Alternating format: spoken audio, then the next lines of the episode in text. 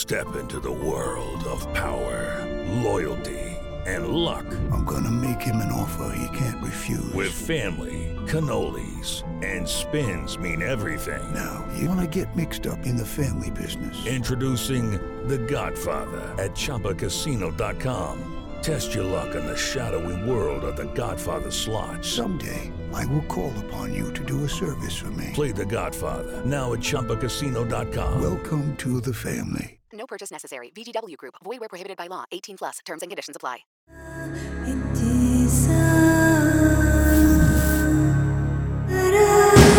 This is True Crime Psychology and Personality, where we discuss the pathology behind some of the most horrific crimes and those who committed them from a scientifically informed perspective.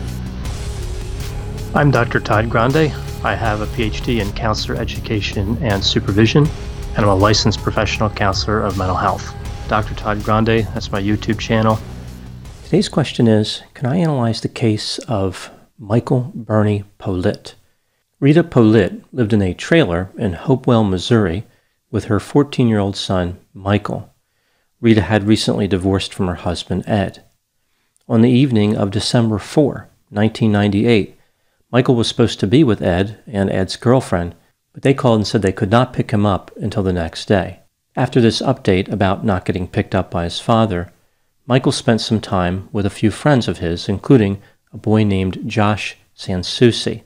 They played pool at a local store, stopped at a graveyard, and played video games at Michael's trailer. Michael invited Josh to spend the night. At around 11 p.m., the boys tried to burn a railroad tie at some nearby railroad tracks. They returned to the trailer at about midnight. Rita arrived home after being at a bar with friends. She brought sandwiches for the boys. She checked her answering machine and went to bed. Michael and Josh went into Michael's bedroom shortly after this. They smoked marijuana and then went to sleep. A radio was playing in the bedroom. Now moving to the timeline of the crime. We go to the early morning of December 5, 1998, so the next day. Michael woke up to the smell of smoke. He asked Josh if he was smoking a cigarette, but he was not. The two boys opened the bedroom door and discovered the trailer was full of smoke. They were on the floor crawling to get out of the trailer when Michael entered his mother's room. Her body was on the floor and on fire. Michael exited the trailer and grabbed a garden hose, but it wasn't long enough to put the fire out inside his mother's bedroom. As this was going on, Josh ran to a neighbor's house and asked her to call 911. Emergency services arrived quickly and found that Rita was dead. Her body was found on the floor face up her legs were spread apart, and she was only wearing underwear. Her body was burned from her pubic hair all the way to her head. Blood was found in several places, including on her right leg, her left thigh, a light switch in her bedroom, and a sheet on her bed. A fire investigator quickly decided that somebody must have poured gasoline on Rita's body. That determination was made by simply looking at her. It didn't involve any testing. The police determined that Rita died from carbon monoxide poisoning but she also sustained blunt force trauma to the head. The police seized a number of items in the house, like two baseball bats, a fire poker, and a large flashlight, but all those items were excluded as being used to beat Rita. The police considered both Michael and his friend Josh suspects. Neither of the boys had blood on them, defensive wounds, scratches, or the smell of gasoline or any accelerant. The only evidence that made them look guilty was the fact that they were in the trailer when the crime occurred. The boys were interviewed separately and offered stories that were consistent with one another. Michael was interrogated several times. He did not have an attorney. His father was present some of the time, but his father was also a suspect. As the police were interviewing Michael, they became convinced that his behavior was unusual. They said he did not have the right emotions. Therefore, they believed that he was being deceptive and must have been guilty. He also made a few statements that they thought were unusual. He wanted to know who was going to get his mother's pickup truck and who was going to pay for her autopsy. The police administered a pseudoscientific test called computer voice stress analysis, which I guess is supposed to magically determine if a person is lying. The police repeatedly accused Michael of committing murder. The police said that Michael was calm, except when they were calling him a liar. Michael's shoes were examined by a dog, I imagine a dog with some type of special training. The dog alerted the police to an accelerant. Later, the police claimed that testing proved gasoline was on Michael's shoes. On December 7, Michael was arrested for second degree murder, so just two days after the crime. Michael asked the police to take his fingerprints because somebody was trying to frame him. Law enforcement focused on trying to convince Josh to turn against Michael. They harassed him for years. They charged him with crimes unrelated to the murder. They granted him immunity, and they interviewed him repeatedly. Josh never changed his story. Years later, before the trial, Michael was offered a plea deal. If he pleaded guilty to voluntary manslaughter, he would only have to serve 15 years in prison. Based on what he'd already served, this would be 11 more years. Michael maintained his innocence and rejected the plea deal. Michael was tried as an adult in January of 2002. He was convicted after the jury deliberated for only five hours. Later, he would be sentenced to life in prison. Now, moving to my analysis. The police made a number of mistakes in this investigation. Just a few examples. They did not initially collect material under Rita's fingernails. Her body had to be exhumed to collect those samples. Michael's clothing was never properly tested, and the police evidence room was very disorganized. We see that Michael's defense didn't do him any favors. The defense only lasted half a day, calling just three witnesses Josh was not one of those witnesses. The defense did not challenge any of the state's assertions or present evidence regarding alternative suspects. This brings me to the question Was Michael guilty of murder? Let's take a look at the evidence both for and against the idea that he was guilty, starting with the inculpatory evidence. Michael and Josh were in the trailer at the time of the murder. Michael had a prior interest in fire. He was observed once playing with a lighter and seeming to enjoy it. He had tried to set a railroad tie on fire the night before. Michael had successfully set fire to his own leg while burning a bottle a few days before that. The state claimed that testing showed Michael's shoes had come in contact with gasoline. The state said that Michael demonstrated an emotional response inconsistent with being innocent. He was emotionless, cold, and had no remorse. Michael was caught trying to bring an end to his own life on January 5, 1999, while he was in a juvenile detention facility. When he was asked why he tried to do that, he said, I have not cared since December 5th. That's when they killed my mom. The prosecution insists that he didn't say the words they killed, rather, he said, I killed. The last inculpatory item one of Rita's former boyfriends said that Michael once had an argument with Rita over money. Now moving to the exculpatory factors. As far as the theory about the gasoline on Michael's shoes, testing would later confirm that it was not gasoline, rather a chemical used in the manufacturing process of the shoes. The state would later admit there was no gasoline on the shoes. So this isn't something that only the defense is saying, the prosecution is saying this too. In addition, Michael went into his mother's room to help her. It would make sense that if gasoline was used, it could have been transferred to his shoes. On a path behind the trailer, the police found a fresh print that was made from a boot. It did not match Michael's shoes. It's time for today's Lucky Land horoscope with Victoria Cash. Life's gotten mundane, so shake up the daily routine and be adventurous with a trip to Lucky Land. You know what they say. Your chance to win starts with a spin. So go to LuckyLandSlots.com to play over 100 social casino-style games for free for your chance to redeem some serious prizes. Get lucky today at LuckyLandSlots.com. Available to players in the U.S., excluding Washington and Michigan. No purchase necessary. VGW Group. Void where prohibited by law. 18 plus. Terms and conditions apply.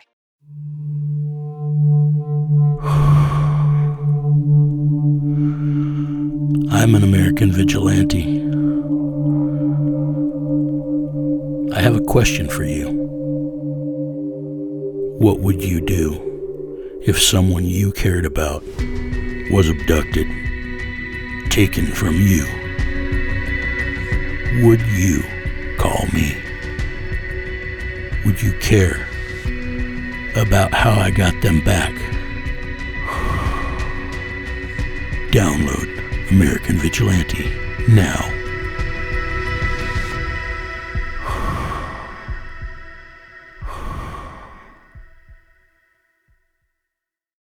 Rita's boyfriend's DNA was found on a sperm stain on a towel in her bedroom.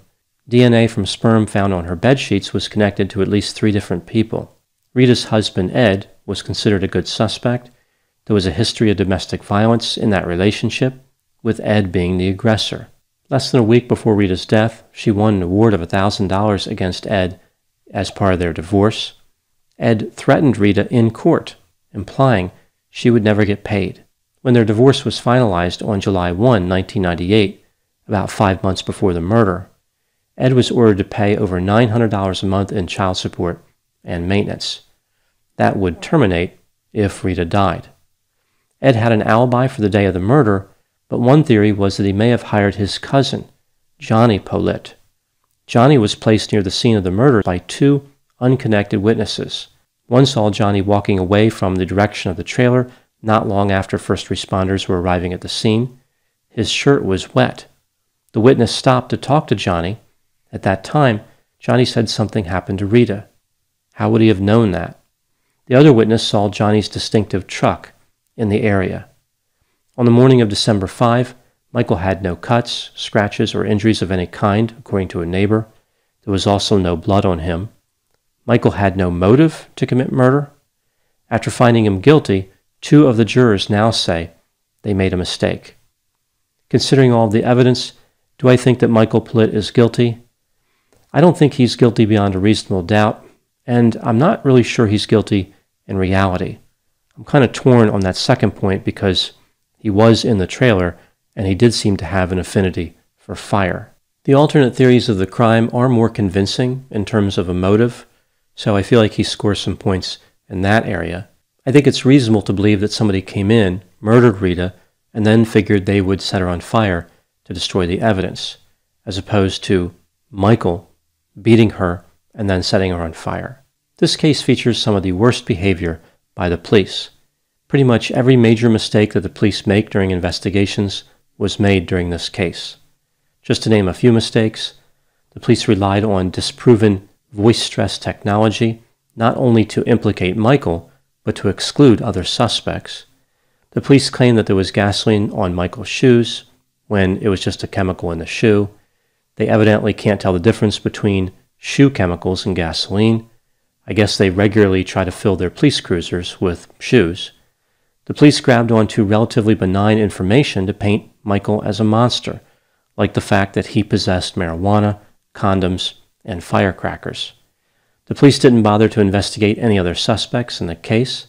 They said that Michael's calm, emotionless demeanor meant that he was guilty. He was acting in an unusual manner. The reality is, regardless of someone's age, nothing can be determined about their guilt or innocence based on their demeanor right after a trauma. There is no appropriate or inappropriate emotional response to a horrible crime like this. People react in different ways. This case is a great example of how sometimes the police pretend they are good at everything and quickly prove that they are proficient at nothing. They are not chemists, human lie detectors, mental health professionals, and they are not committed to logic and reason. When the police fail to arrest the guilty party, one would hope that the prosecutors would be the safeguard against a false conviction. They failed in this case as well. Any decent prosecutor should have known not to proceed with the charges. With the police and the prosecution both failing, we turn to the defense attorneys. Certainly, they will stand up and do the right thing. They will advocate for common sense and reason. Normally, they do, but not in this case. A new public defender did a terrible job for Michael.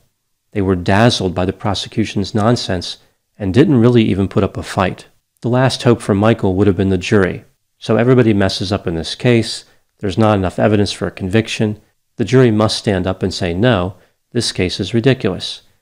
Even though two of the jurors have come forward to do the right thing, the mistake this jury made is hard to believe. There is no adequate explanation for their verdict. According to one juror, there may have been some confusion about Michael's middle name. His middle name is Bernie, B E R N I E. Some of the jurors apparently believed that it was spelled B U R N Y, which indicated a predisposition that Michael had for starting fires. They literally believed that officers of the court would call a defendant Bernie, again B U R N Y, during a trial which in part was about setting a fire. Like the lawyers were trying to give them a subtle hint, like they would ask the defendant on the stand, Tell me, Bernie, are you hot today? as they wink at the jury. Have there been a lot of trials where the defendant's middle name gives away the expected verdict? Is this some type of precedent? By this logic, middle names like Liberty or Innocence should be very popular, and middle names like I Did It, Convict Me Now, and Guilty of Sin wouldn't be as desirable. It's a sad testament to the effectiveness of a jury. The defendants now have to worry about their middle name. Although I guess technically it does simplify the process. The jury doesn't have to worry about facts and evidence, just look at the middle name of the defendant. Moving to my final thoughts, this was a case where everybody failed a young man who was traumatized by the murder of his mother. The police talked about Michael acting the wrong way, yet they showed no empathy and compassion. The prosecution failed to properly represent the state. The public defender failed to offer a defense. And the jury interpreted the term weigh the evidence to mean deactivating all critical thinking skills. This has been True Crime Psychology and Personality from Ars Longa Media. This content is for educational and entertainment purposes only. Ars Longa Vita Brevis. Hello, it is Ryan, and we could all use an extra bright spot in our day, couldn't we? Just to make up for things like sitting in traffic, doing the dishes, counting your steps, you know, all the mundane stuff. That is why I'm such a big fan of Chumba Casino. Chumba Casino has all your favorite social casino style games that you can play for free anytime, anywhere with daily bonuses. That should brighten your day a little. Actually, a lot. So sign up now at chumbacasino.com. That's chumbacasino.com. No purchase necessary. Group. Void were prohibited by law. See terms and conditions. 18 plus.